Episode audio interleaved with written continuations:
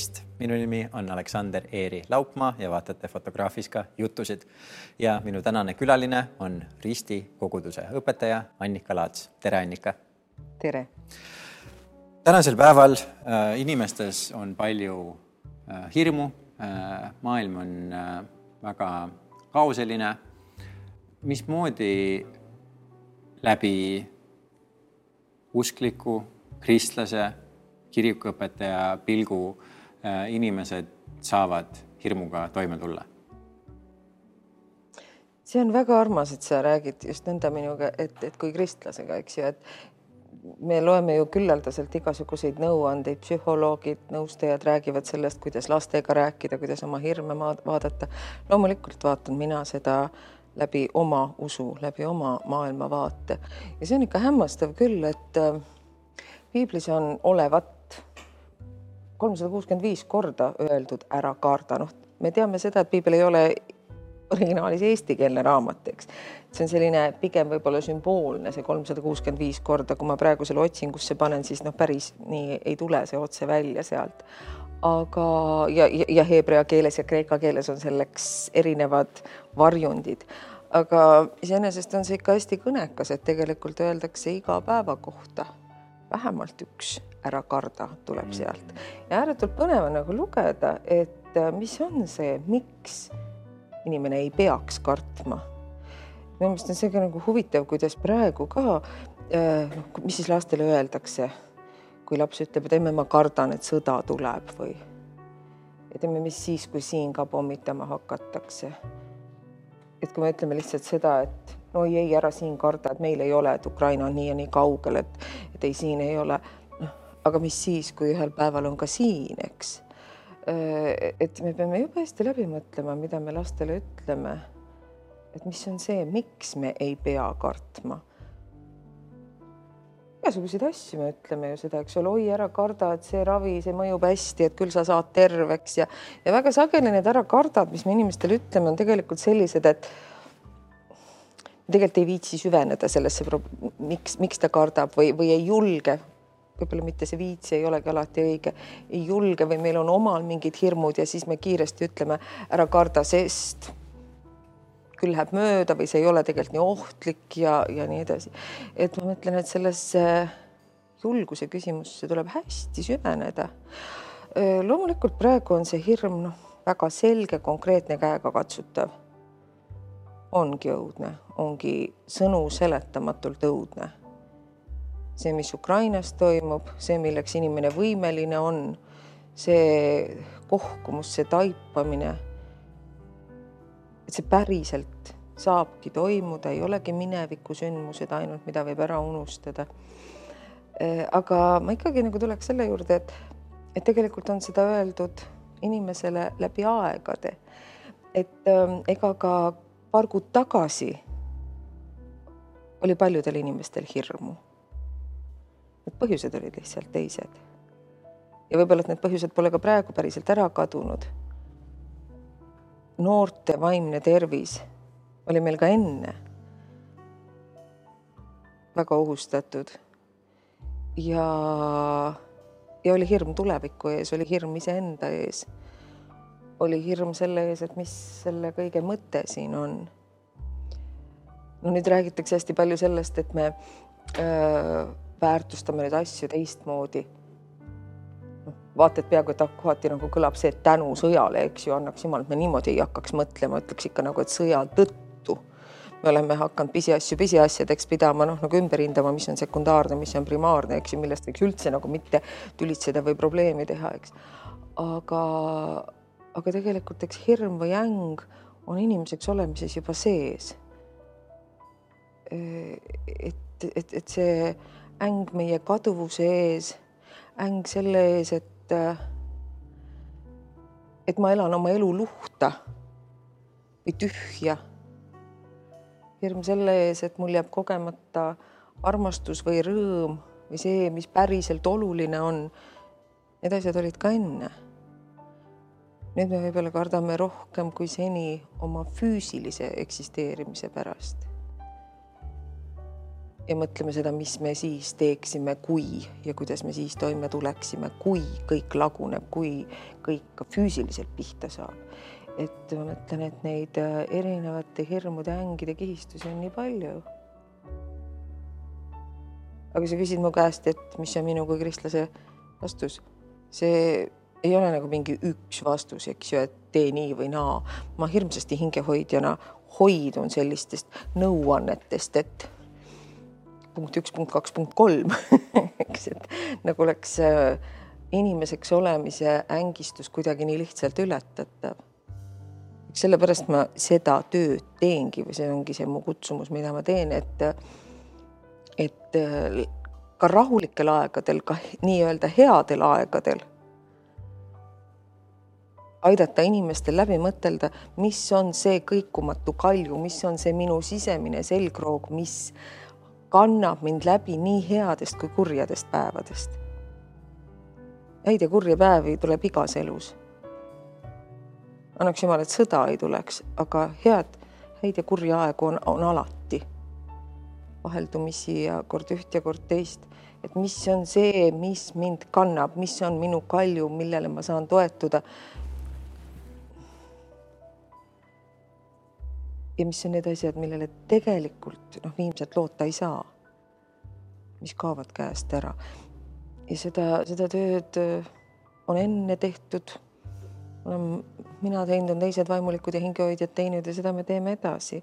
me aitame inimestel leida sisemist rahu ja sisemist kindlust ja selgust. eile käisin emakeelepäeval mm, lugemas seal presidendi aias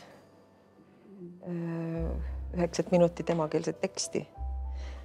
enne Ukraina sõda, kui see kutse tuli, siis mõtlesin, et oh, et loeks näiteks Perviku kunksmoori.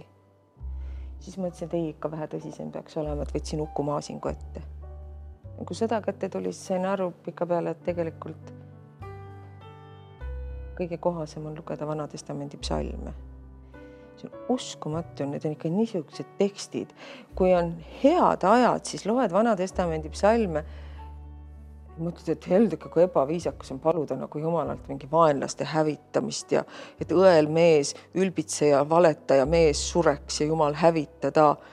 ja praegu loed ja mõtled, et noh, ei ole nagu aktuaalsemat teemat, mida me mõtleme, et jumal ometi pane piir kurjale, et ta ei tegutseks ja siis seal on nii, nii võimas ja hea see, kuidas inimene oma hirmudega tuleb Jumala ette. kui ma kardan, siis ma tulen sinu juurde, Jumal.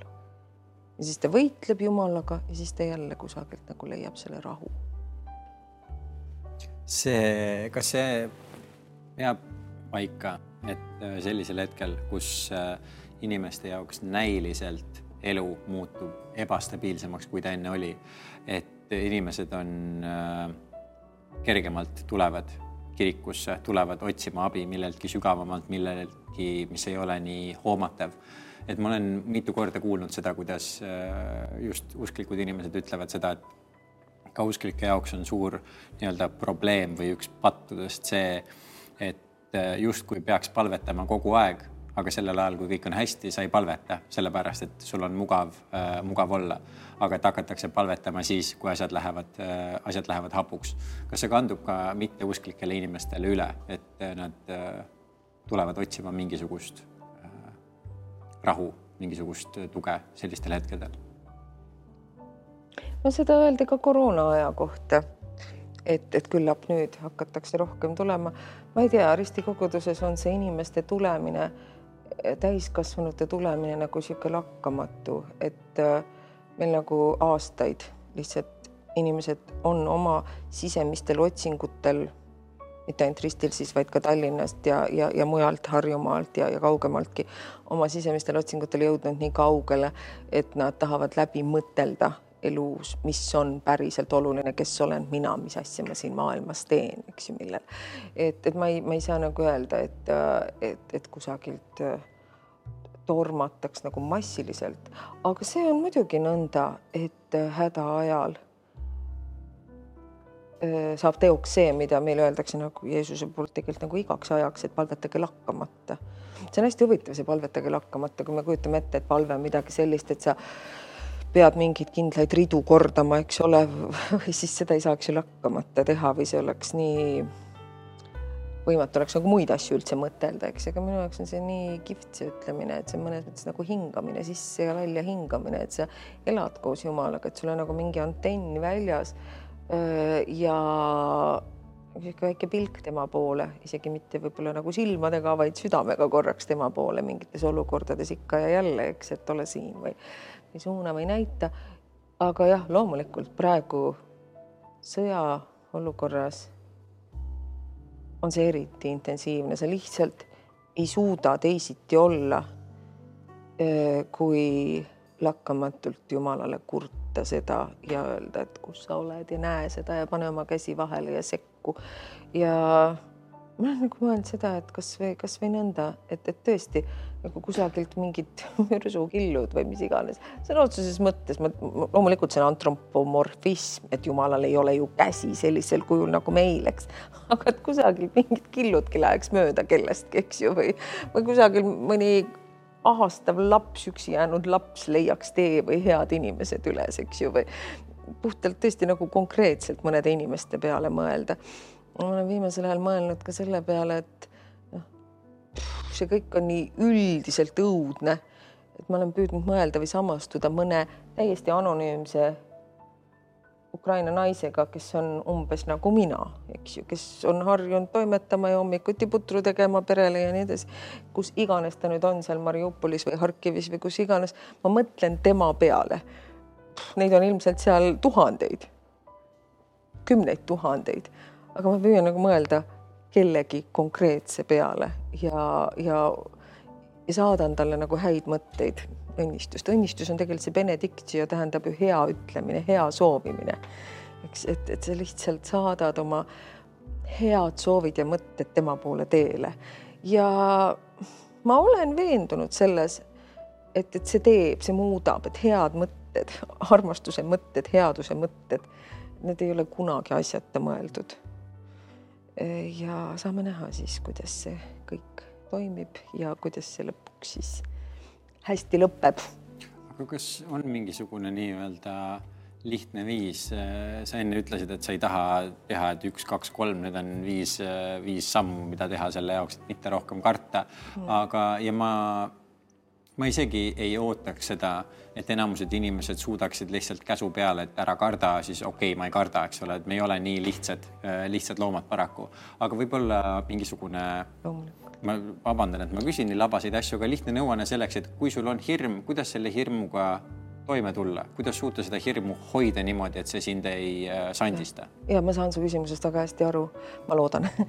Äh, ma olen ikka kui seda nõu andnud igasuguste emotsioonidega, mis meie sees on, eriti negatiivsete emotsioonidega, et äh, nad on ju alati mingi kombinatsioon, mingisugune sasipusa meie peas.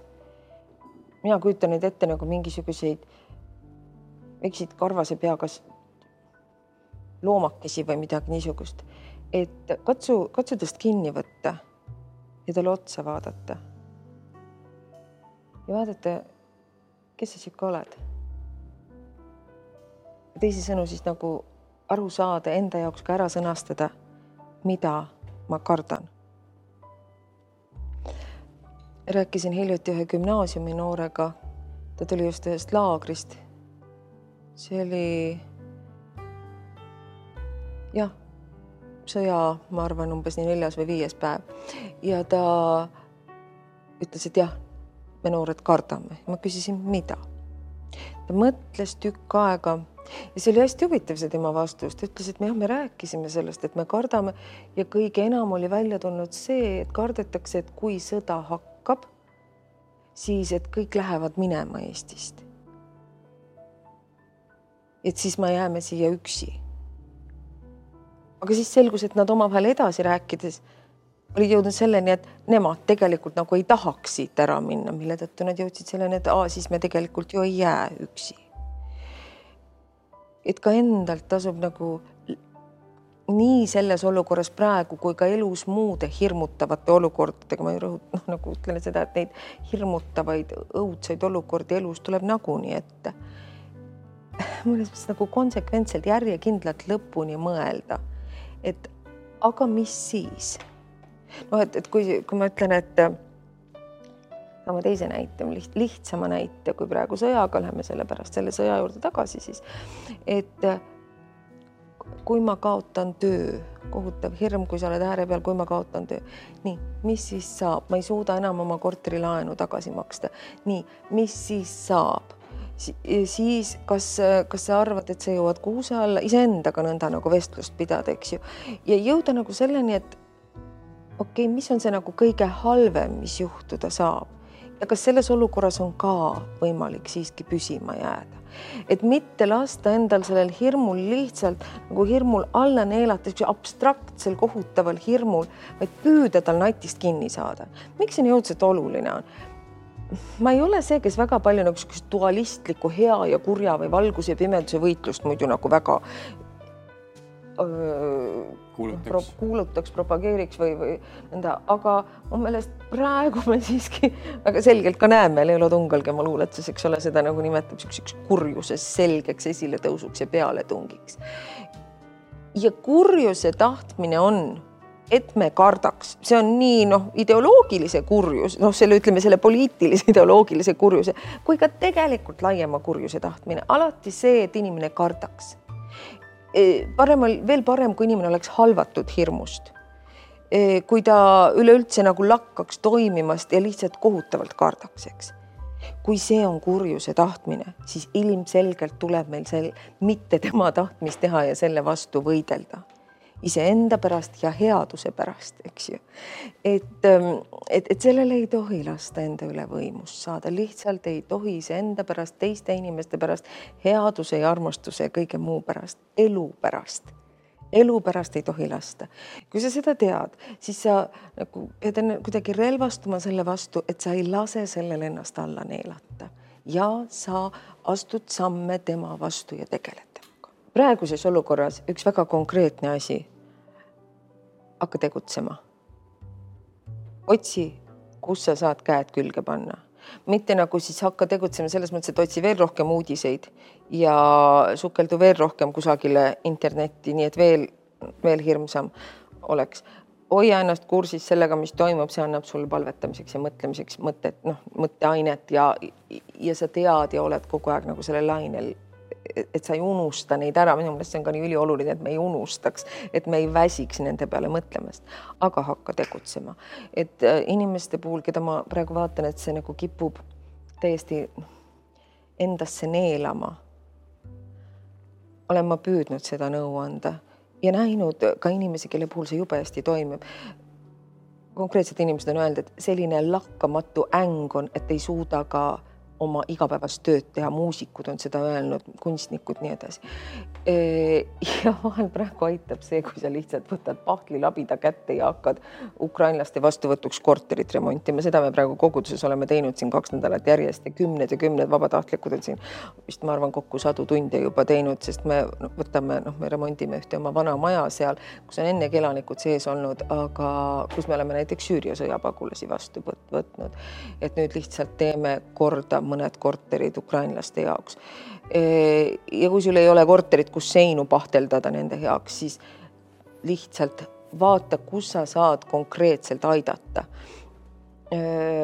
meil on osa perest üle ookeani, selge see, et seal ei saa midagi konkreetselt nende heaks teha, meeletu stress on, kui sa oled teispool ookeani, selle asemel, et olla siin Euroopas, vaatad kaugelt seda täielikult jõuetult. ma olen nagu öelnud seda, et ka seal saab lihtsalt head teha.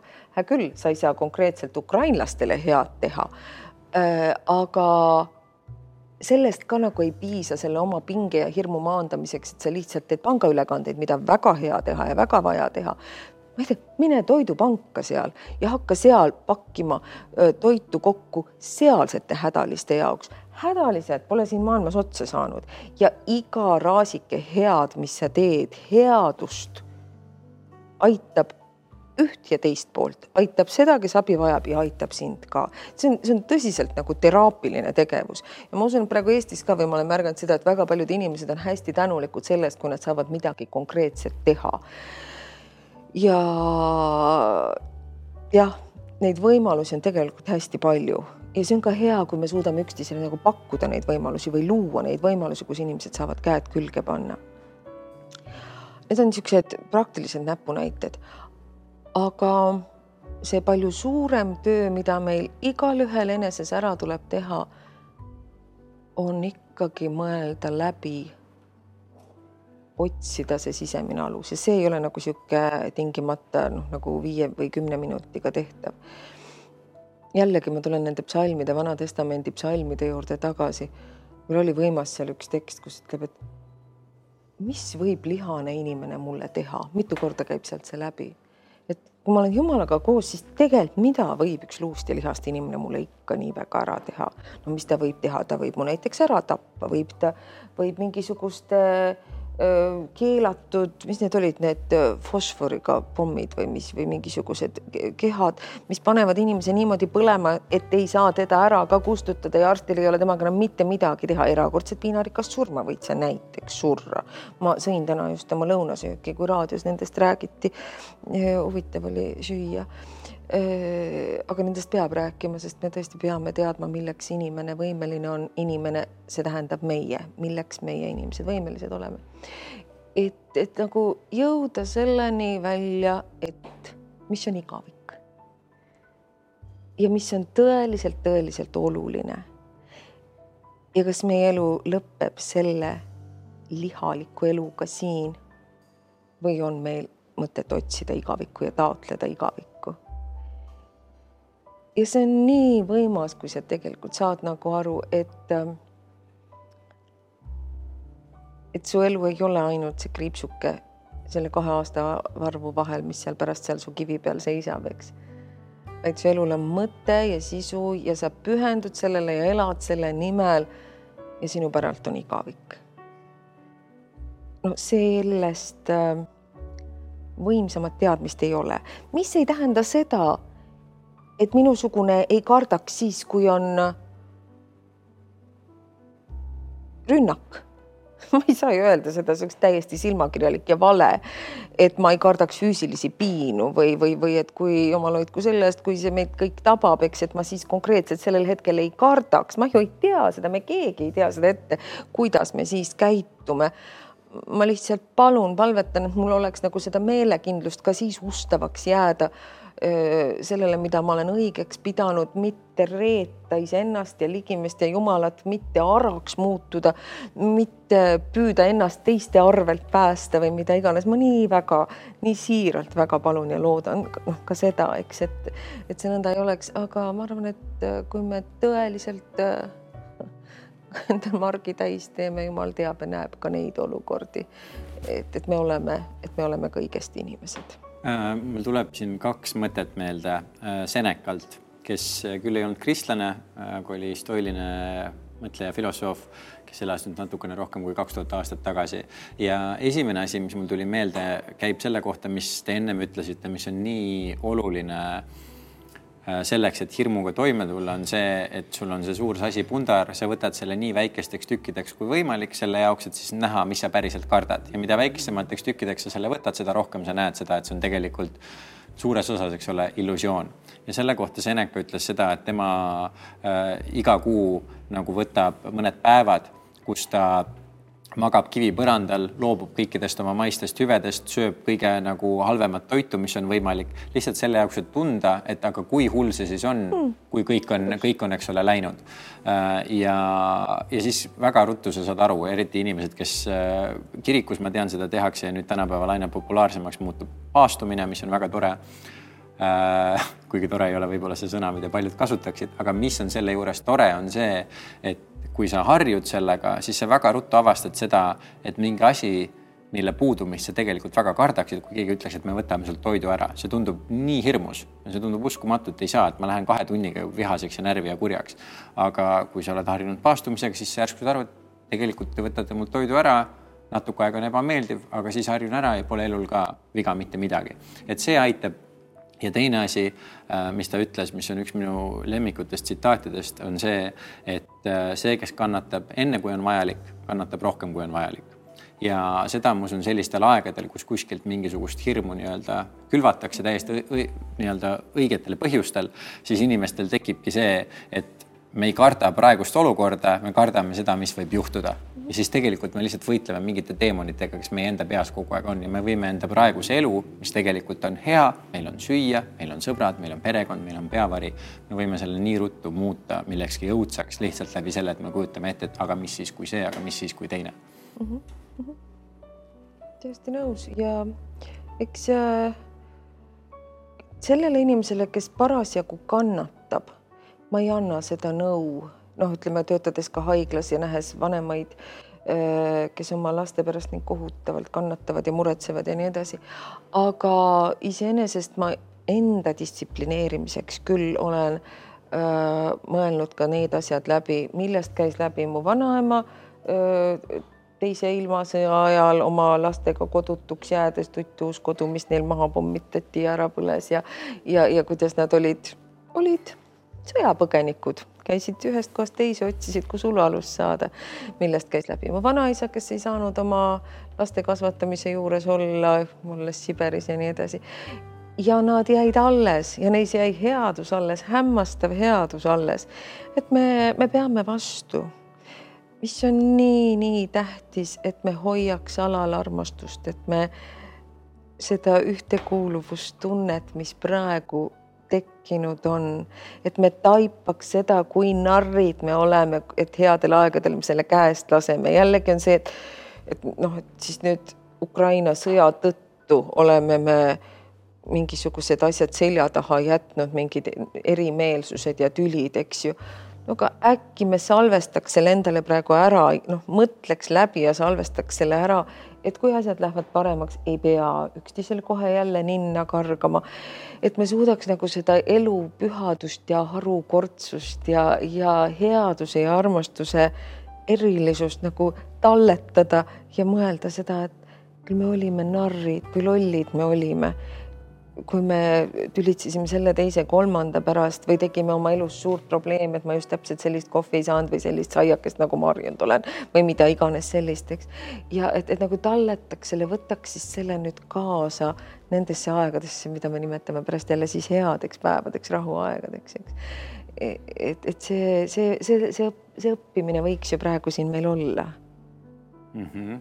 ja sa enne mainisid äh, seda, et äh, me saame näha seda, milleks inimesed on võimelised, ehk siis me näeme seda, milleks meie oleme võimelised. jällegi asi, eks ole, mida väga-väga raske on tunnistada, kui me näeme kedagi kurja tegemas, siis tunnistada seda, et tema on nagu mina, mina olen nagu tema, kui tema on selleks võimeline, siis mina olen selleks võimeline. aga samas just selline aeg, kus me näeme neid kõige suuremaid kurjuseid, on see hetk, kus me oleme kõige rohkem võimelised ka või noh meile antakse võimalus vähemalt selleks, et näha ka seda, mis meie sees olemas on.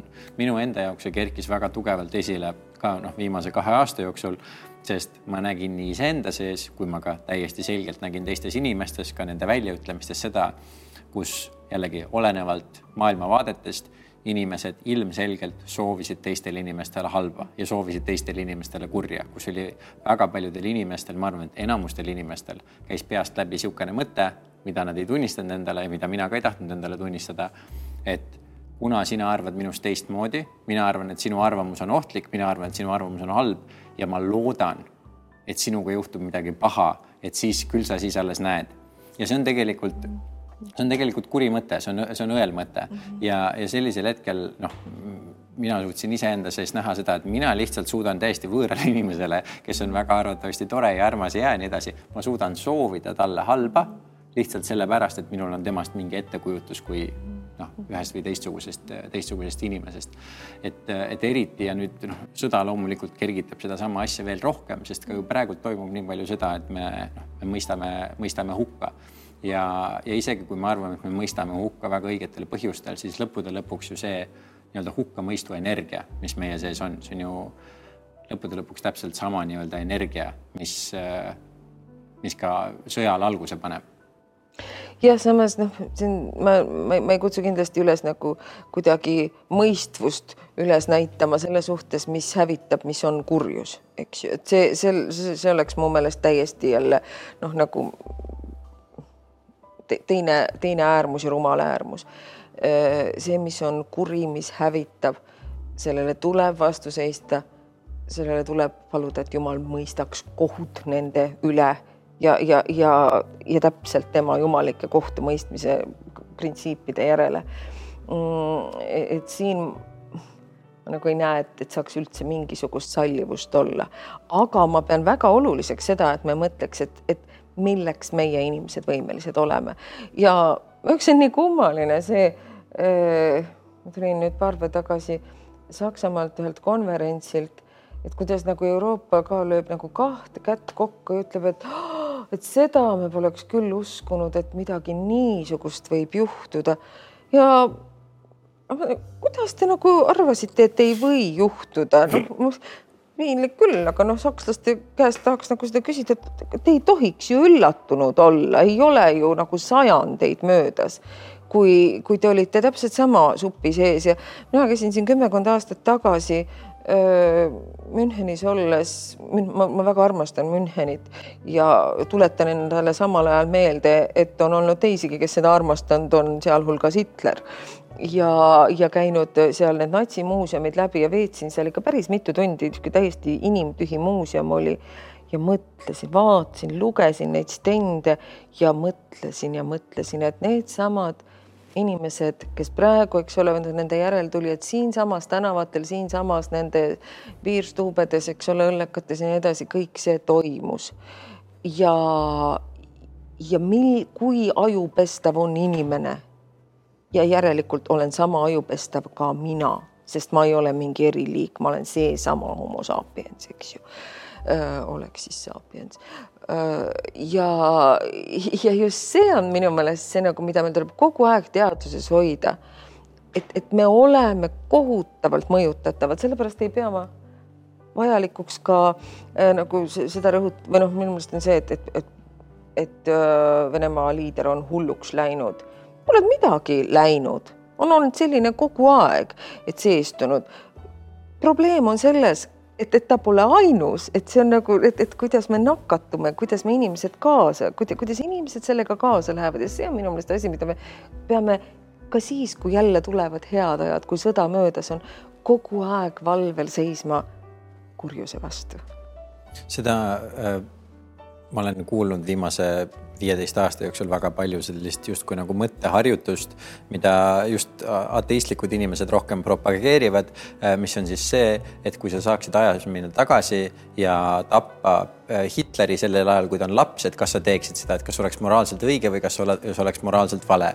ja mina olen, mina olen alati seda kuulanud ja ma olen mõelnud, et see on nii äh, loll, vabandust, väga loll küsimus, sellepärast et see eeldab seda, et kogu äh, e-, natsi-eelne Saksamaa siis oli täis mõistlikke, ratsionaalseid, armastavaid inimesi ja siis üks inimene suutis nad kõik kurjaks teha. mitte seda, et sul on loodud pinnas selleks läbi väga paljude erinevate äh, mõjutajate, mis tekitab sellise olukorra, kus keegi selline, kes on nii ekstreemne, üldse tõstetakse kuskile kõrgusesse ja tuletame ka meelde seda, et Adolf Hitler valiti demokraatlikul teel Saksamaad juhtima. Ja seda me tahame ära unustada, meile meeldib leida see üks nii-öelda pahalane, kes, kes ja, häid inimesi ja, lihtsalt tagant veab. ja, ja ja sellega me nagu vabastame vastutusest iseennast, kes me oleme inimesed. ma, ma pole nii rumal, noh, niisugust küsimust muidugi üldse kuulnudki. nagu mu käest seda küsitaks, ma nagu võtaks selle lapse, ma võtaks selle lapse omale perre ja püüaks teda armastada ja hoida nii, kuidas ma oskan noh, ma mõtlen, et äh, kui vaatad tänavalgi õnnetuid, õnne, näha, et õnnetuid noori, siis mul eile õhtul just läbi siin Telliskivi minnes tuli see mõte, et huvitav, kui nad oleks saanud väga-väga palju armastust ja hellust ja tarkust, mis neist siis oleks saanud ähm,? sa alguses mainisid seda, et äh, piiblis ütleb kolmsada kuuskümmend viis korda ära karda ja samas on kristlikus maailmas väga tuntud selline äh, termin nagu jumala kartus mm. ja et äh, kuidas öeldakse, et tarkus algab jumala, jumala kartmisest. mida, mis on nende kahe kartuse erinevus, mida tähendab Jumala kartmine äh, kristlikus maailmas? see on sul väga hea küsimus. see on tegelikult nõnda, et kui sa Jumalat kardad, siis ei ole sul põhjust mitte midagi muud siin elus karta. mu käest on küsitud hästi palju seda küsimust, et Annika, kas sa ei karda nendel aegadel, kui ma olen välja astunud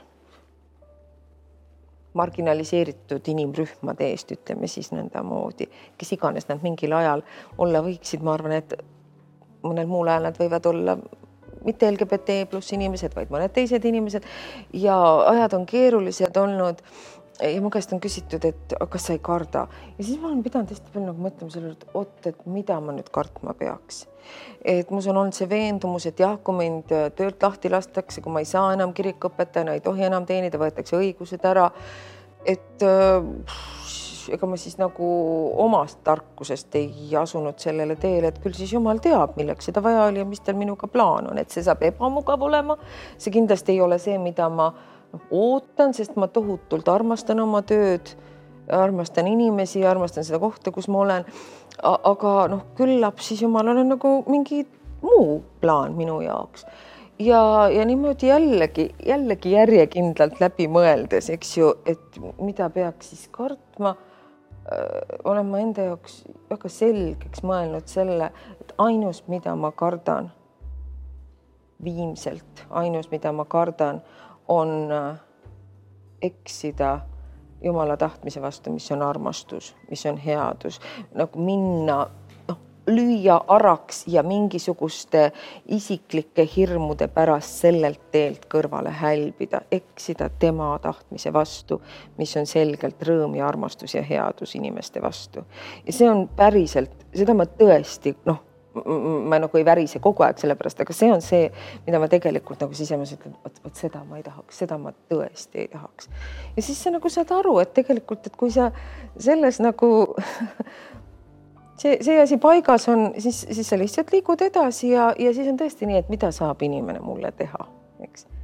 ja jällegi loomulikult ei tähenda see seda, et ma ei kardaks, kui mu lastega midagi juhtub või kui ma ei tea neist või mingit õnnetust, mis iganes. see, see on nagu, see on nagu teine asi. loomulikult ma ahastaks, kui mu kallile inimesele midagi juhtub, eks, aga ma rõhutan seda nagu viimselt, sa jälle lähed nagu lõpuni välja ja tead, et et meil ei ole kukkuda mitte kusagile mujale kui Jumala peopesa sisse ja sealt välja nagu ei kuku, kui sa usaldad, siis sealt nagu kuidagi üle ääre panna niimoodi ei ole võimalik, sest see lihtsalt on ääretu lõputu suur. Kui ma võin tuua sellest samast asjast, mis sa ütlesid, äh, selle nii-öelda näite praktilises maailmas, mida ma olen kasutanud ka viimase mitme aasta jooksul äh, mitu korda, on see, et mulle meeldib inimestelt küsida seda, et kas nende arust maailm oli stabiilsem üheteistkümnendal märtsil kaks tuhat kakskümmend, kui ta oli kolmeteistkümnendal märtsil kaks tuhat kakskümmend.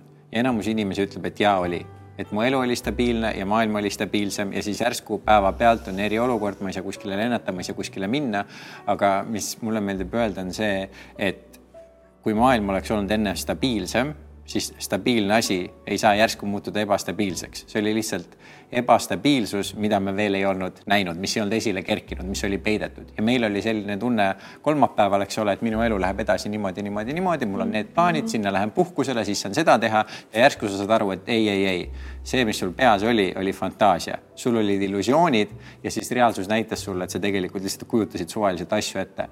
Ja sellest samast asjast nii-öelda veel ekstreemsem vorm juhtus siis nüüd paar nädalat, eks ole, tagasi kus ühel hetkel sa elad maailmas, kus äh, sinuni vähemalt väga palju ei ole nii-öelda uudiseid sõdade kohta tulnud, kuigi need on ka viimased paarkümmend aastat igal pool maailmas olnud, Jeemenis, Süürias, Liibüas, Iraagis, Afganistanis, Somaalias, Pakistanis, igal pool. aga lihtsalt need ei ole olnud meile nii lähedal, et need oleks inimestele kohale jõudnud. ja siis jällegi inimestel on niisugune tunne, et oi, et mul just elus oli mingi stabiilsus ja nüüd enam ei ole, aga tegelikult on ju tõsiasi see, et seda stabiilsust ei ole kunagi olnud. see lihtsalt reaalne olukord tõi välja selle ebastabiilsuse, mis alati maailmas äh, eksisteerib. nii on jah, ja noh, inimesed ütlevad, et noh, oli nüüd see koroona, nüüd see veel otsa, mis siis nüüd veel, eks noh, niisuguse pisut äh, irooniliselt võiks öelda, et noh, võtta tuhande kuuesaja kolmas aasta siin Eestis, eks oli või noh, oli sõda, siis tuli katk, siis tuli näljahäda, eks ju. noh, ei saa inimesi demoraliseerida seda meenutades, aga tegelikult ajalugu on nagu vaja tunda ja teada, et et äh, ei ole vast see elu täielik stabiilsus, pidev stabiilsus, see, mida taotleda inimeseks jäämist on vaja taotleda oma elus, et mis ka ei oleks, et sa jääksid inimeseks. noh, see on see, mida ma teisisõnu mõtlen, et sa jääksid nagu jumal, noh, ustavaks Jumalale või siis asendage, kes ei saa hakkama selle Jumala sõnaga, asendage elu või armastuse või headusega, eks. ja, ja kui nüüd rääkida sellest, et mida mina praegu kardan, siis ma kardan seda, et me võime tuimaks muutuda et me võime ükskõikseks muutuda, et see esimeste päevade pidev selline mm, äh, noh, nagu ainult Ukraina lainel elamine, loomulikult me peame argieluga edasi minema, lapsed peavad kooliharidust saama ja ja muusikud tahaks, et nad ikkagi suudaks oma pille harjutada ja, ja kõik muud asjad ka. aga et me mugavusse tagasi ei langeks, et ei oleks nii, et et äh, Ukraina sõda, eks mis iganes mitmes päev langeks uudistes kusagile tahaplaanile, samal ajal kui seal edasi nad nälgivad ja janusse surevad, eks ju.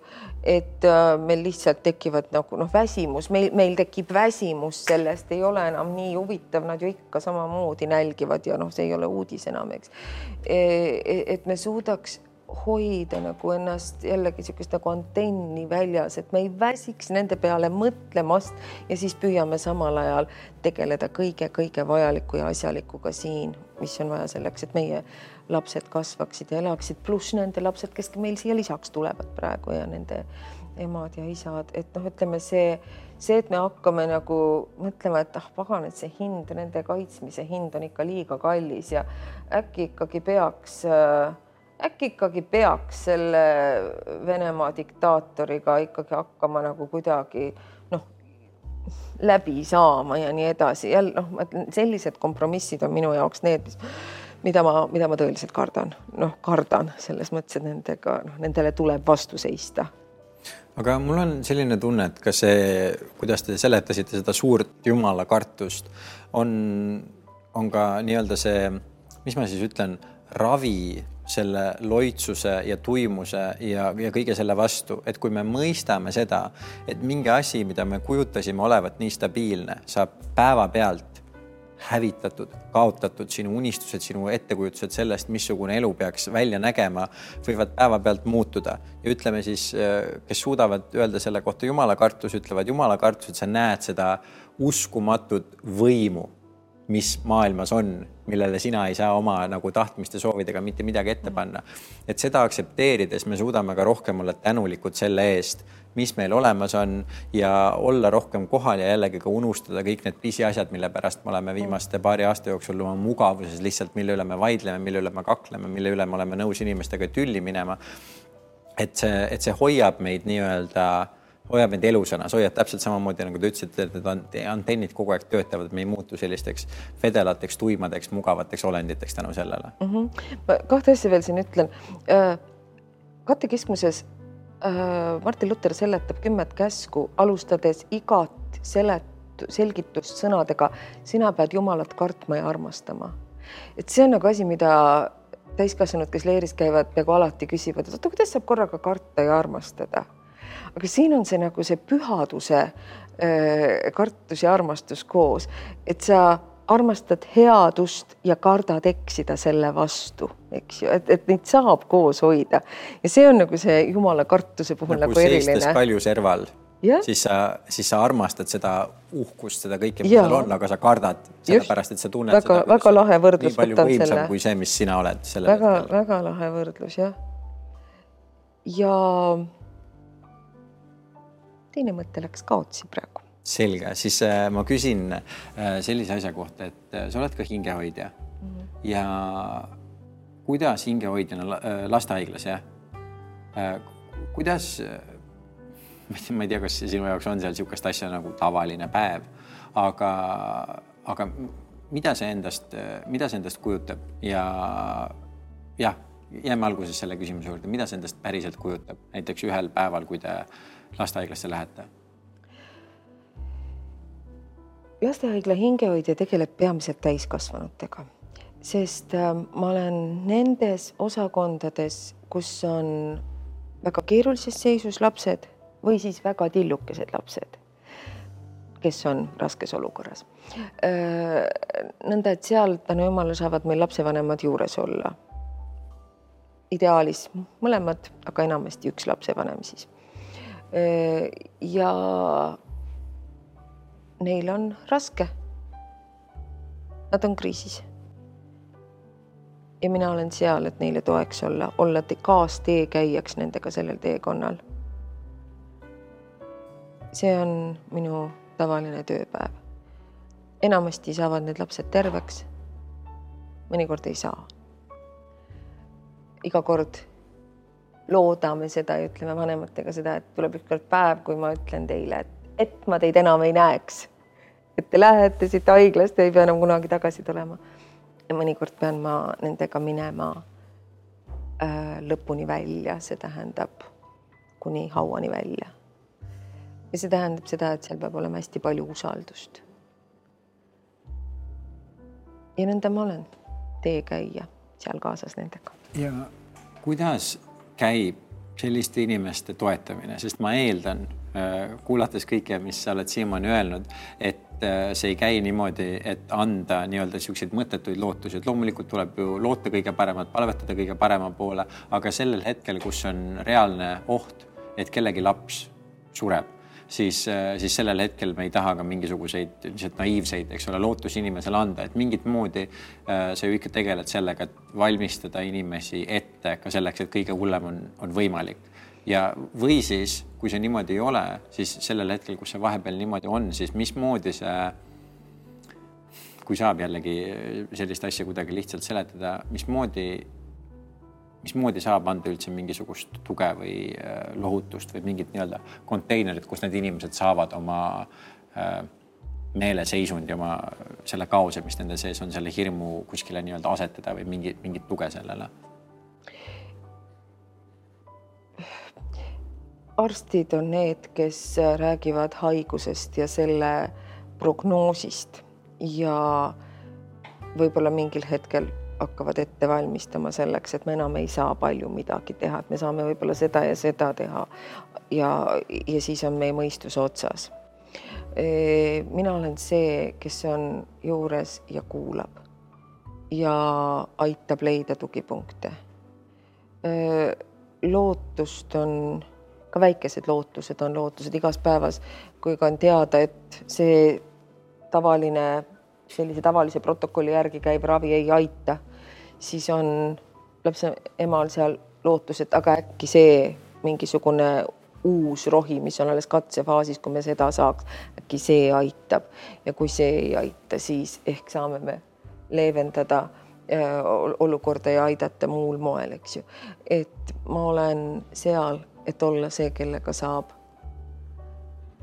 rääkida sellest, mis on talumatult raske mõnikord ja seal on jällegi, ma tulen selle juurde, et lihtsalt selline teekäijate omavaheline usaldus aga see on siis rohkem selline kuulamine, et lihtsalt olla see, sest ma saan aru, väga paljudel inimestel ju jah, ongi, et äh, kui sa tegeled väga raskete asjadega, siis äh, inimeste jaoks on isegi ebamugav seda kuulda, sest me ei suuda toime tulla sellega, kui kellelgi on tõesti väga raske kriis. aga ühesõnaga, et, et hingehoidjana siis rohkem on see, et lihtsalt olla võimeline kuulama ära inimeste kõige hirmsamad ja õudsemad mured mõnikord on see kuni selleni välja, et olla suuteline püsima vaikuses, kui ei olegi enam mitte midagi ütelda, aga on vaja, et keegi oleks kõrval, mõnikord on see ka nõnda.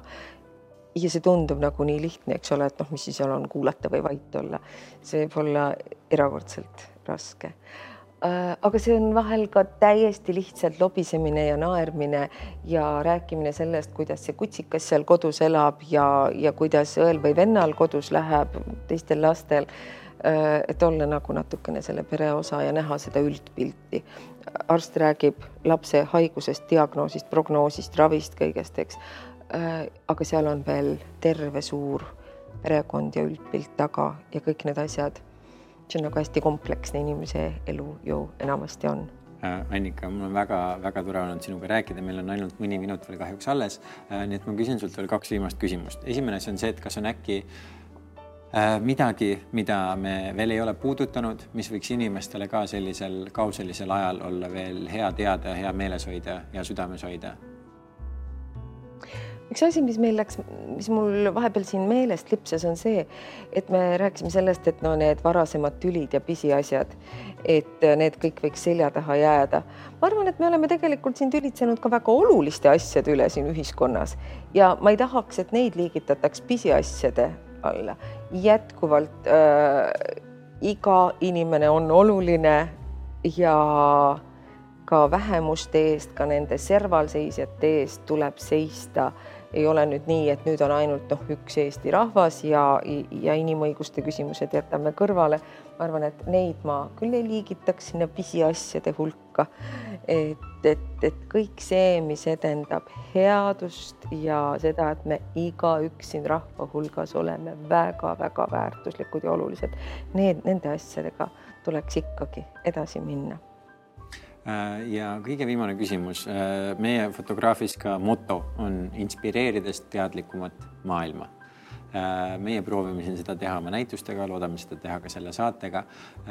mis teie jaoks inspireerib teadlikumat maailma ja kuidas me saame seda teha, kuidas teised inimesed saavad seda teha kõige paremini?